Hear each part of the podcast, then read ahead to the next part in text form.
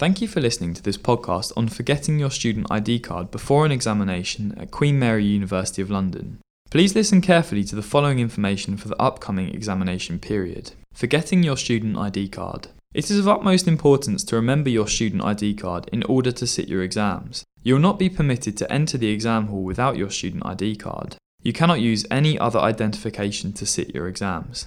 If you forget your student ID card before your examination, you should visit the Student Inquiry Centre in the Queen's Building, room CB01. If it is the first time that you have forgotten your student ID card, a temporary pass will be generated for you. If you have forgotten your student ID card more than once, you will be required to make a £15 payment for a new card before your examination. A new card will be generated for you. Please note that once the examination has started, your time will not be extended. If you are getting a temporary pass or a new ID card once the examination has started, you cannot get this time back.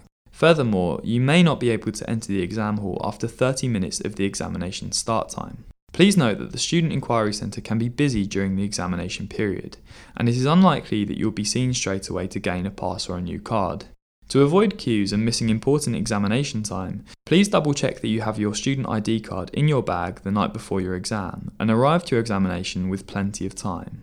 If you have any questions about the content of today's podcast, please contact the Student Inquiry Centre. Thank you.